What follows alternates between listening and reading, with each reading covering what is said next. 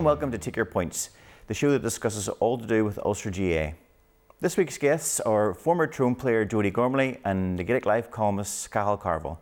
Okay, gents, well, let's get started with the uh, chat about Division 1 first. So, Jody, we've had a lot of big games so far, uh, but I want to know what you think of how Tyrone have got on so far in Division 1. Yeah, I think it has been a big change in, in Tyrone with, um, with Fergal and Brian coming in as management. Um, you can certainly see that they're attempting to play a more direct brand of football and probably less emphasis on, on retaining possession but getting the ball earlier into the forward line.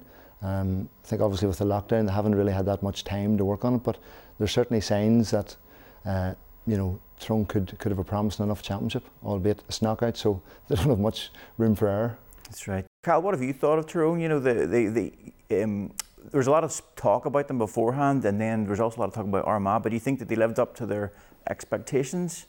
Um, I think everyone was just glad to see Tyrone and Armagh and Donegal all back playing football as much as um, I was. Uh, with the change of management with Tyrone, I think there was massive expectations, but I think it was a bit like Arsene Wenger when he left Arsenal. They thought oh, everything was going to be great once Mickey Harte turned over, and it maybe hasn't just turned out exactly like that one thing which is quite peculiar, and I just haven't figured it out myself, is why they have Conor McKenna in the full forward line. You know, his direct brand of football on the 45, and you know, maybe even further back, he was brilliant in his first year back from the AFL, and I think that's a, natural position coming onto the ball is the position for him. So maybe I'm obviously not seeing training, and maybe uh, Brian Fergal see something different. But that's one one area which I've been scratching my head at. But certainly they have the footballers. Um, I, I, don't know if uh, Darragh Canavan, if he's going to be the, the, second coming of God, as Joe Brolly likes to refer to, but I think he has um, shown in glimpses what he's capable of doing. Um, but Pat Spillane once said I prefer a, a, a good big footballer as opposed opposed to a good wee footballer. So uh, I don't know come championship time whether he, he will fulfil his promise. But certainly it's an exciting time in, in Tyrone football. Uh, they were very good in patches against Armagh, and you know I think they're one of the teams that will be there or thereabouts uh, come the end of the championship. Jody, obviously you're from Tyrone. What, what did you think about the changeover of a management? Like you know, whenever you lose a man of that sort of stature, to well, I mean, Mickey's record speaks for itself. But I think it was time for change, and I think it was, you know, you could argue that maybe he should have got another year given the circumstances. But I think there, it's important to make a change whenever you have a good group of players together, so that it's not just, I suppose, like an Alex Ferguson scenario where, you know, the bottom falls out of the bucket and then you make a change. I think there, there are good players, and I think you can already see signs of what you know, what the new management are trying to do. I think it's been very positive. Peter Harte moving into the half back line. Um, certainly, the last couple of games, I think he's shown more of what he's capable of doing. Uh, with regard to Cahal's point about McKenna, I think we really don't know what's happening with regard to how well conditioned players are. Certainly, when he came back from Australia, he seemed to be in fairly good condition. We don't know is he at that level again. Um, and then there's the Cathal McShane thing, like you know how serious is his injury and how far on the road to recovery is he. So I think it's going to be interesting. Um, I wouldn't be critical of the of the management at all. I mean, obviously being from Tyrone, it's easy to say that, but I would be supportive. You know, if we look at Armagh, you could argue they're seven years down the line. Tyrone are maybe a couple of months down the line. So I think there are a lot of positives, and you know, I think Tyrone will be in the mix without a doubt. What about the pressure from Tyrone? You know, the Tyrone fans are passionate, so you know, do, Aye, well, there's an expectation there. Páidí Ó Sé summed it up a few years ago, didn't he, about about the Kerry animal? I think the Tyrone animal would be something similar. You know, there's, there's no doubt. I mean, uh, there'll be a fairly polarised view already, I would imagine. You know, in different quarters, if you, if you look at social media, there are supporters and there are, are people are, are very critical. But that's, I suppose that's the beauty of the GAA, isn't it? This gives everybody a, a forum and an opportunity to express an opinion, whether it's valid or not. Well, how do you think her, you know, and Logan will deal with that sort of pressure? They're both highly accomplished men in their own sort of professional lives, and obviously Brian, you know, lifted the Sam Maguire himself. I don't think it'll, it'll be a big problem. They would have been fully aware of, of what they were getting involved in. They would have been aware of the fact that their, their head's on the block, sort of thing.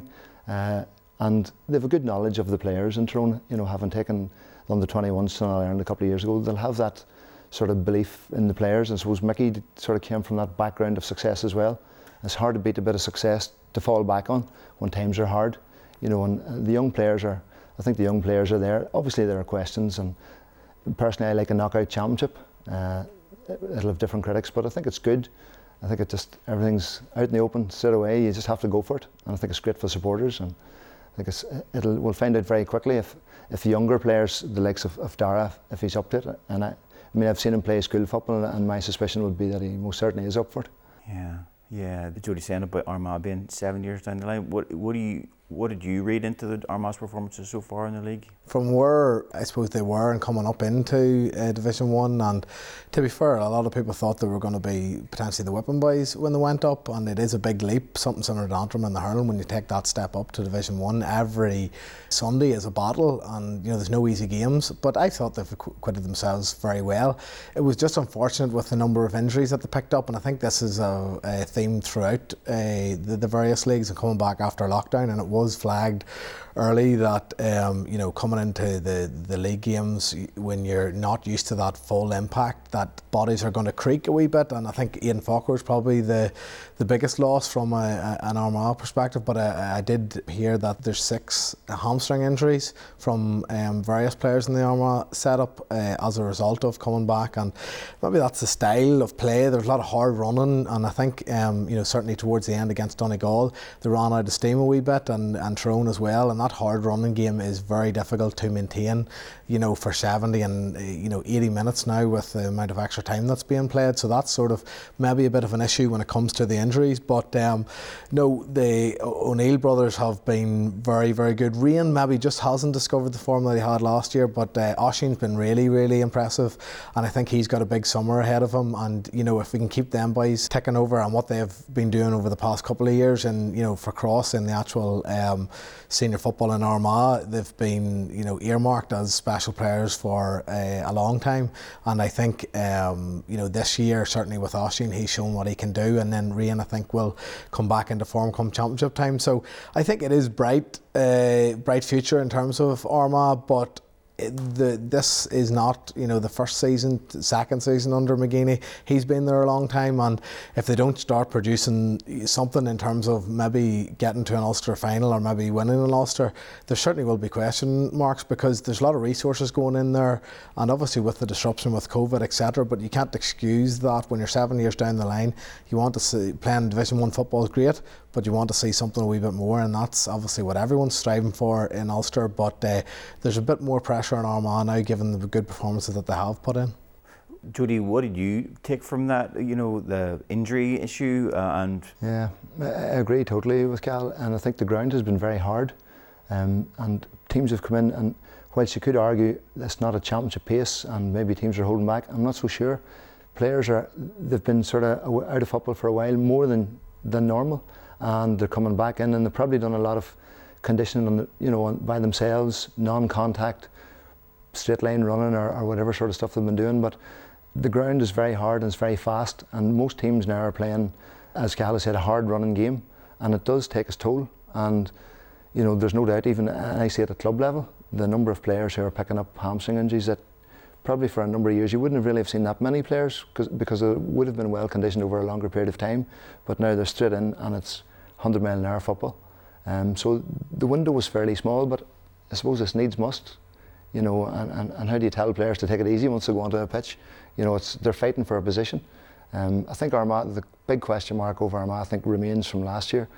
You know, they've played well for maybe 60 minutes in the game, and then it's the last 10 minutes, whether it's fitness or whether it's you know a mental attitude or whatever, they seem to just get caught a wee bit at the end. And I think if they can overcome that sort of last 10 minutes hurdle, I think there could be a formidable challenge. Um, they certainly were, they put up a good battle against Tyrone. So, and I think they have a number of players that maybe don't get the credit. The likes of uh, Jemar Hall works exceptionally hard and he's good at closing down, you know, some of the, the marquee players. The likes of Ryan McHugh didn't get much change really out of him. So I think he's somebody that'll come under the, under the radar.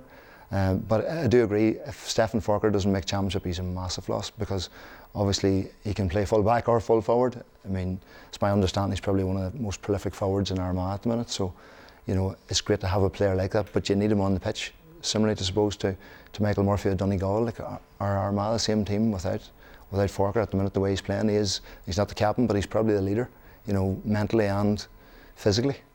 You mentioned Donegal. Would you want to uh, just get your thoughts on Donegal there? The, uh, scary to see Michael Murphy on the sideline, but what have you thought of them in general? I, I think they may be suffering a bit of a hangover from last year.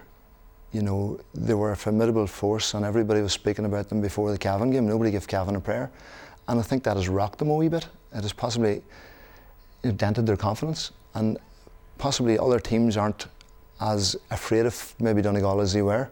I mean, they're, a significant team, and be, there's no doubt they'll be hard to beat. But without Murphy, I don't think they carry the same threat, and there's absolutely no doubt they're not as forceful or as direct without him.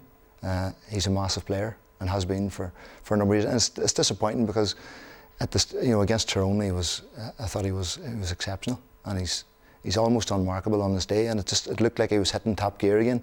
I mean, what is he? He must be 30 anyway, is he? Around, around that mark, like so. You know, how many more years will we have? I mean, he's a great player to watch, even as a Tyrone uh, supporter. I mean, you like the, you want to see the best players playing, like you know, and, and Murphy's up there, like with, with the all-time best players. Hmm. Cal, what do you, what do you think? Are you think that um, Donegal are in trouble now that Murphy might not be in the mix, or do you think that they have? Uh, well, I think any team would be in trouble without mm-hmm. Michael Murphy. But what I when when I, I saw that he had been injured, I was thinking there's a man who is never injured. Like think it down through, through the years for the past decade. When how many championship matches has he missed? And even going back to when he was playing um, in Letterkenny, uh, you know, as a 16, 17 year old, he was frightening. He was a man child back then, you know, and he was never injured again. And um, you know, he's played the whole way through, and there's a lot of miles on on the clock. And uh, but at the end of the day, he's a talisman. He drives that Donegal team. Like I, was talking to a couple of the, the, the, players I'd be friendly with that, um, you know, played with him under Jim McGuinness, and when he was made captain, there was maybe a few eyebrows raised outside of Donegal. But the guys that um, played with him, the likes of the Declan Walsh, he was the man that was driving the trainings. He was the man that was driving the hard run. He was the man that was driving the older players um, to be better at that age. And he's been the driving force behind Donegal since then. So without him, I think Donegal will definitely have lost that fear factor in terms of other teams coming across them. And we need to think about Murphy. Obviously, they've got really, you know, exceptional players outside of him, like Paddy McBrearty. He certainly took up the mantle against Armagh, and when you know the backs were against the wall, everyone looked to him, and he did come up trumps. But he can be found out in games and uh, um, snuffed out by some of the, the top teams. I think Donegal are going to be a force. Uh, Eoghan Bán Gallagher coming back as well, starting to get to that form. Odhrán MacNiallais coming back in, you know, after his year out. They have a lot of quality players there, but without Murphy to link all that together, are they a threat to the big, big teams? I thought last year in the Ulster Championship against Cavan, he, he, seemed like he needed a bit of a break. I sort of thought so. Maybe this might um, be a blessing in disguise. But uh, Donegal certainly no team will want to draw them, um, you know, later on the championship. But I think the big, big teams, the likes of the Dublins, Kerry, Tyrones, and even Derry now, I don't think they'll fear them. Uh, the other Division One team was Monaghan, who had a funny sort of uh, um, campaign in, in their, the, their, first three games. Like you know, they didn't look good, and then they looked good. And what did you what did you take from there? You know, I know the Monaghan boys quite well. Um, just living beside them, I suppose. And I think they're they aren't a team that are in transition. And sometimes I, when I talk about one, I think they've been in transition for you know four or five years at this stage. But um, like they have the ability to light up the championship. Like uh, McCarthy, his hat trick in the first half against Donegal, you know, it was uh, one goal was better than the other. And they do have with the Hughes brothers, you know, a real good engine in the team. But I just I predicted actually that um, last year they would uh, wipe the floor with Cavan in the in the uh, championship, uh, but obviously that didn't um, happen. It was obviously a drawn game after full time, but I think Monaghan will be there thereabouts again. A tough team to beat, but you know in the business end of the season, I just think uh, they maybe are lacking that bit of quality that some of the other teams with the likes of Tyrone and maybe even Armagh now um, have. Uh, but uh, it'll be interesting to see. Maybe the league, given the changes with COVID, etc., and the ban with uh, etc., you know that might have impacted them more than uh, we know about. But come championship time, obviously there'll be a there'll be a tough team to beat. But uh, I just don't think they lack that bit of quality. Okay, it sometimes feels like Monaghan, they uh, they lose the games you expect them to win, and then they win the games you expect them to lose. What have you thought? Have you that you yeah. share those opinions? Well, certainly last year, I suppose everybody was tipping them to beat Cavan, but you know, not not to go off Monaghan, but I mean, Cavan are a real dog, if you pardon the expression. You know, they just don't go away, and I would still think there's a kick left in them when they get you know everybody back fit and. Again, we don't know how teams' preparations have been going with regard to the lockdown and COVID, and you know some teams have been training better than others. So you know, but Monaghan, I think maybe they're still a wee bit dependent upon McManus when it comes to the big day, and he's fairly high miles now, and he's he's an outstanding performer, obviously proven record, but I still think they need him, and it's okay scoring hat tricks and all the rest in National League matches, but it's Ulster Championship something different. You know, if we get a bit of a crowd into games or whatever, that's when you you know when you really find out about players. Um, Monaghan, I would agree with Cal. They probably missed a chance, you know, against Tyrone in the Iron semi-final. I think that was their that was their time, um, and Tyrone just got over the line that day. Um, the Hugheses have been around a long time too. You know, you still have the, the backbone of the team, but haven't really managed to achieve. Whereas Cavan have come out of nowhere, and I'm sure that's a sore point with them now. Cavan won the Ulster title last year, and they'll they'll remind them of it. So, I mean, you wouldn't want to draw them, but you would fancy them more than. I mean, I think Armagh have probably stepped ahead of them now, but then it's easy sitting talking in the studio. indeed, indeed it is. Moving away from Division One, uh, what about the other Ulster teams, Jody, that have been playing this year? Was there anybody stood out in particular for you? I know you've uh, manager Antrim, but is there anybody else or anybody well, I think at all? Derry. I wouldn't say they've come out of nowhere, but I think they've really caught my eye. You know, and not that I would be any great Derry family historically, but but you'd have to appreciate what they're doing, and certainly, you know, Rory Gallagher has, has, has stepped them up this year from talking to boys, I think Conor Glass has had a had a positive impact. I suppose he's bringing his know-how back from professional sport, and he certainly he seems to be playing at the level that he was a couple of years ago before he left. I mean, obviously it's taken him a while, but you know it seems now that he, he's he seems to be a driving force, and you've got the Slaughtneil boys still there who, you know, have plenty of know-how. I think they'll, you know, I mean the Ulster Championship is in a very healthy position at the minute, and certainly, you know. Um, Shane McGuigan. I mean, there's another, there's a number of players there that that can step up and, and can hold their own. Again, we don't know how they'll compete against the Division One teams, but I think they'll be they'll add to the to the occasion when it comes. Were you surprised with Derry, Carl? Not really, to be honest with you, because Rory Gallagher, knowing his sort of background and knowing the the level of preparation he puts into a team and the level of commitment he demands from a team, um, I think last year against Armagh, it was a, certainly a sore point for them when they were beaten up there. But uh, he's gone away, and you know the guys have done a lot of work during lockdown, and you can see the teams that um, have really put in the effort, like the likes of Down and Fermanagh, are a wee bit behind, and I just obviously with the ban with Paddy Tally, I don't know how that's impacted Downs preparations, but certainly Derry have been going full steam ahead during lockdown.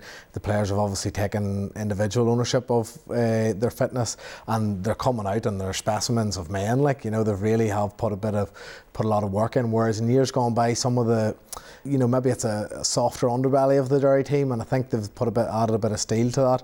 And Rory Gallagher's come in with his know-how and you know added to that fitness, and they've always had good footballers. Like there's no doubt about it. But I think Derry have certainly been the most impressive team, probably um, one of the most improved teams in the country. I would say at this stage. Any other teams, Cal, that have stood out from uh, you know other than the ones we spoke about? Well, any surprise? I'm not saying good or good or bad. Uh, well, I wouldn't call it a surprise, but I, I'm, I have a soft spot for Antrim, and you know. Um, Paddy Cunningham was in here with us a few um, uh, a number of months ago, and you know it's just great to see him, and he maybe gives a bit of hope to the old boys um, still playing. um, but at 36 or 7, to be able to come on, and one of the, the guys described he's a left foot that would open a bean can, you know, and uh, some of the scores, I think it was especially um, against Sligo when he hit that one on the outside of the, the boot again in Fortress Corrigan Park uh, the new Galatasaray home for uh, Antrim. Uh, you know, they've been really impressive, and I've enjoyed watching them, to be fair. And it'd be great to see them uh, getting out of that division and making those improvements. There's a lot of effort going into um, football and hurling uh, within Antrim and within Belfast, especially. So, you know, I, I've enjoyed watching them. I haven't enjoyed watching Down at all. I don't know where they are. Like, they've great teams, the likes of Kilcoo and Burren and you know Mayobridge, the very celebrated club teams, but it's just they haven't been able to put it together. Uh, and obviously the ban and COVID and all of that disruption didn't help their preparation. And I think they're you know a couple of months behind some of the other teams. So and Fermanagh as well.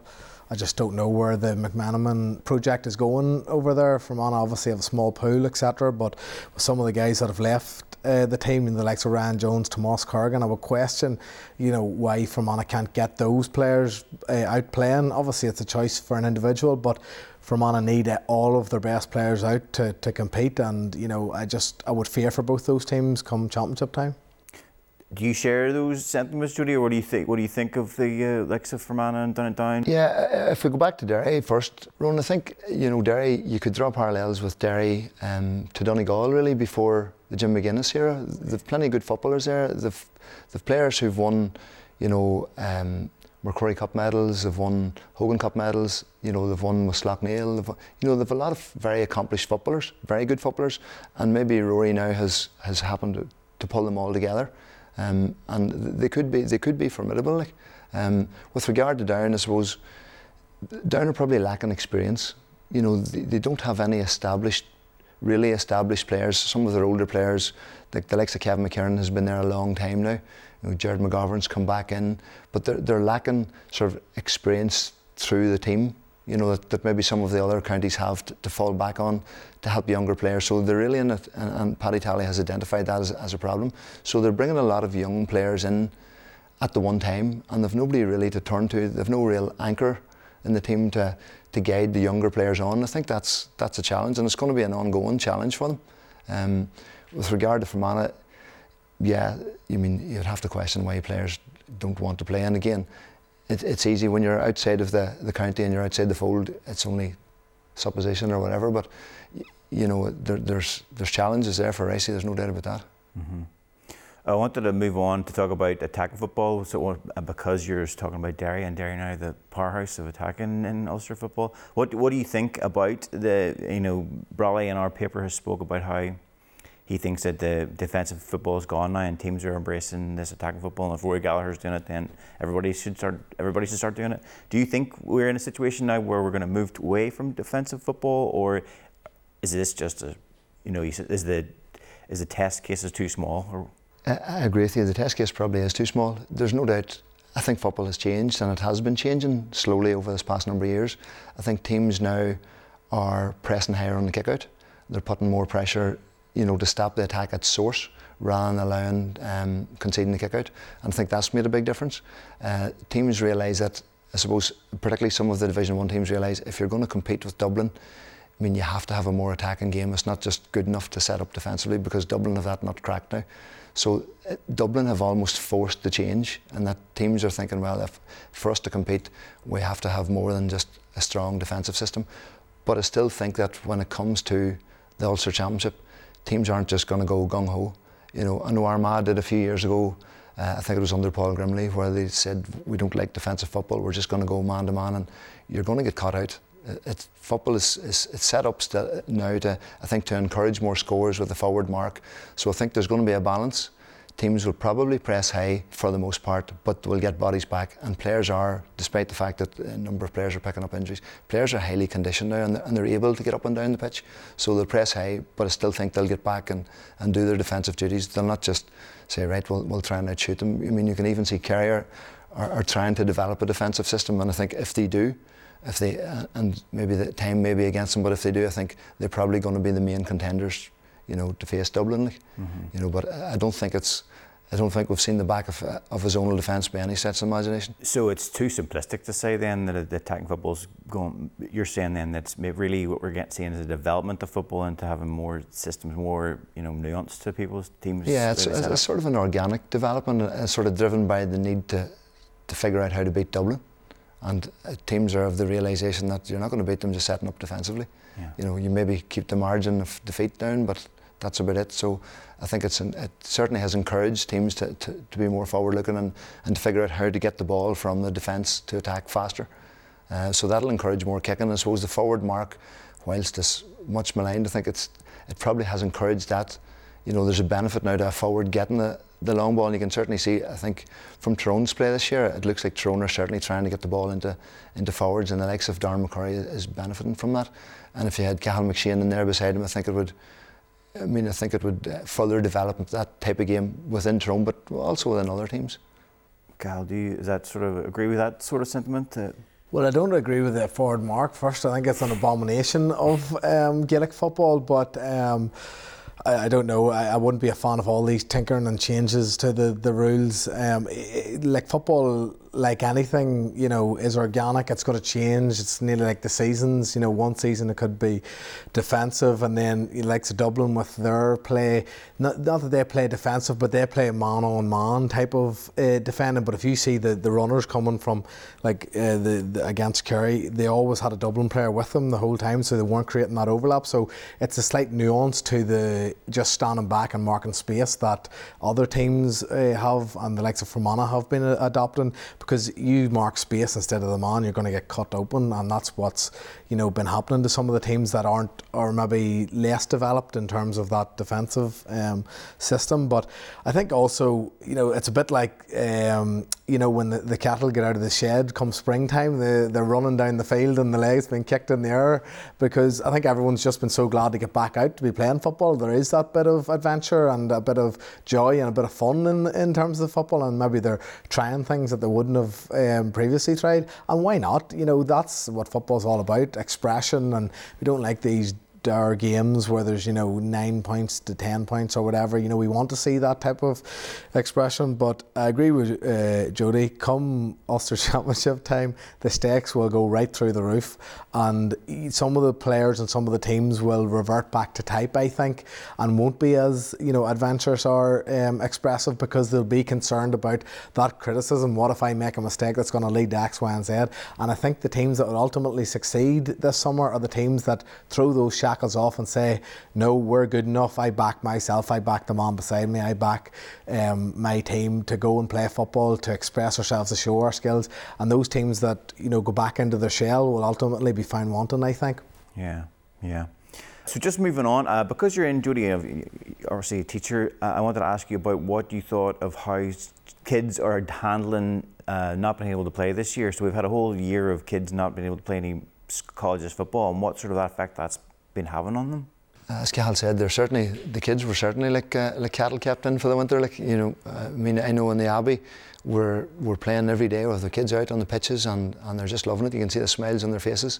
Uh, it's great. To, you know, you would question what what was the great need to to stop sport. I mean, it has been highlighted in different forms of media, and I would certainly support that view. That I mean, it hasn't helped kids to, to keep them locked up, as it were. Um, I think in terms of their development in football, they've probably the only saving grace is that it's been the same for everybody. So no one has, none of the kids have had the opportunity to develop. But certainly, I think schools football is very important. You know, it gives kids the opportunity to play against uh, lads from other schools, you know, from other counties, and the better players will be playing against those fellas at county level all the way through, sort of minor under 20 or whatever grade it happens to be uh, at the time and senior football. So they gain a lot of experience and it can help them develop their confidence and self esteem. Uh, so I think they've, they've missed out on that. And if you're one of the schools that have had probably one of your better teams, you've missed out on an opportunity maybe to compete for, for MacRory Cup honours. You know, I know last year it was shared between Maharans and Colman's, but I'm sure it was a big disappointment for those lads. You know, the pinnacle of their school football career and they worked so hard to get there and then didn't get the opportunity you know, and, and the same this year. You know, we've lads who've won a couple of Ulster titles, and they would have felt that they would have been competing with the likes of St Colman's and and Maghera this year, and they didn't get the opportunity. So it's a disappointment. But I suppose in the grander scheme of things, life goes on, and they're back playing football now, and they're back playing for their clubs. So it's, you know, it's it's really onwards and upwards, really. Cal, you played colleges. Did you? Um, how could you? How would you have felt if you kind of? Oh, I'd have been downstairs. There's no doubt about it. Like when I think back to my year in 2005, um, Kilkeel beat us in the semi final with great Marty Clarke um, scored a goal and broke our hearts down in the Carrickcruppen. I'll remember it vividly and I should have had a penalty before that, but we'll just not go there uh, today. But uh, you know, these are memories that you, you keep for the rest of your life, um, and the friendships you make in MacRory and MacLarnon football, and um, you, they always stick, stick with you. And um, you know, I even was watching Sean Calvin and Loughran Gael um, a couple of months ago when they showed in 2000 the last time St Pat's Armagh won the MacRory and the goal he scored and talked about that was the pinnacle of his life up to that point, you know. So, and he would put it up there with his All Ireland win. So it's a special year, and you know, my, I really my heart does go out to those players that didn't get to experience that. But as Jody says, life goes on. You're back playing, you're fit and you're healthy, and that's the main thing. I just question the sense in terms of the powers that be that took that away from those players and the amount of effort that would have been put into it. I just don't understand. But you know, that's a conversation for another day. But certainly, you know, you you look back fondly, like your school years, in my opinion, are the best years of your life, and not to get to play um, at the pinnacle with your uh, teammates and your friends, it's very very disappointing for the, the players. But they need to just refocus and you know look to the club, and life goes on, as they say. But uh, yeah, disappointing for the for the lads. Just finally, uh, to wrap it up, I wanted to talk talk about Antrim. Um, uh, the Antrim hurlers. Um, what did you think of their performance there against Wexford? You know, at, Car- at Galatasaray's ground. Um, yeah. Uh, did you did you were you surprised, shocked, or did you expect that performance? Oh, I know. Uh, on social media, Don Logue was getting a lot of messages and uh, quotes, and that uh, his comment after the uh, Joe McDonagh final last year was continually being replayed. But to be fair to him, I think he was right at the time. Now, and similar to Derry, I think Gleeson's got the the Antrim guys, and he's taken them away. And during lockdown, they've done a lot of work. The first day out against Clare, I think that was an ideal start for them. The way Clare's preparation and all of the murmurings and the talk around uh, what's happening in the county, and that trip up from Ennis, you know, it's uh, uh, I've done it myself going the other way, um, but it's a serious trip coming up to Galatasaray is always going to be difficult and to be fair to Antrim, they outplayed them and they deserved their win. They backed it up to an extent against Kilkenny and played very well. It was hard to keep the momentum going for three uh, weeks in a row against Dublin, and Dublin are a very strong team. And with the likes of Liam Rushe coming back in at six, they're playing very well. You know they're they're a strong outfit. But the you know the the litmus test was against Wexford back up in Belfast. Um, Wexford had been, you know, flattering to deceive to an extent, but uh, you know, with the uh, and I know a couple of guys that were at the match. You know, with the fans back, there was a real carnival atmosphere. The weather was great, and they put on a brilliant performance. Now, if Lee Chin had had his shooting boots on, you know, it was about four points he missed in the second half towards the end of the game, which is uncharacteristic. But at the end of the day, you know, some of the play from the likes of McManus when he, he, he flicked that uh, pass for the goal. You know, if it was Joe Canning did it, you'd be eulogising about it for the next decade. But uh, and then the point at the end, you know, the the, the balls of steel from the Antrim boys to, to put it over at the end, you know, was brilliant to see. And it'll, what I like about it, you know, that momentum that's building in Antrim and in Belfast and like St John and those clubs, you know, where guys are uh, taking the stick out and they want to, you know, uh, play my, like McNaughton or, um, you know, they, they want to play like their heroes that they now get to see in Corrigan Park. So that can only be a good thing for Antrim hurling. And with a game to go, if you were to say to me, you know, Antrim will be safe in Division One, I would have been shocked. But at the end of the day, fair play to them. Uh, and Jody, just final point. What do you think the, the a good performance from Antrim hurlers means for the county of Antrim? Like you know, I think it's very important, not just for hurling, but for, for the GAA in Antrim. I mean, there's a there's a lot of work been put into into football and hurling, and you know, with with the population, I think it's important that people have something to support and aspire towards. I mean, the term sleeping giant has been bandied around for a long time, but the results that, that Antrim have, have produced so far, I mean, certainly would, would suggest that the giant is certainly is certainly starting to stick his head up a wee bit. You know, if we could just get Casement Park sorted out, I think uh, they could get onto onto a bit of a roll. Big time. So thanks for coming in, Jody. Um, Cahal, thanks for coming in. Thanks a lot, Ron. Appreciate it. Thank you, Ron. All the best.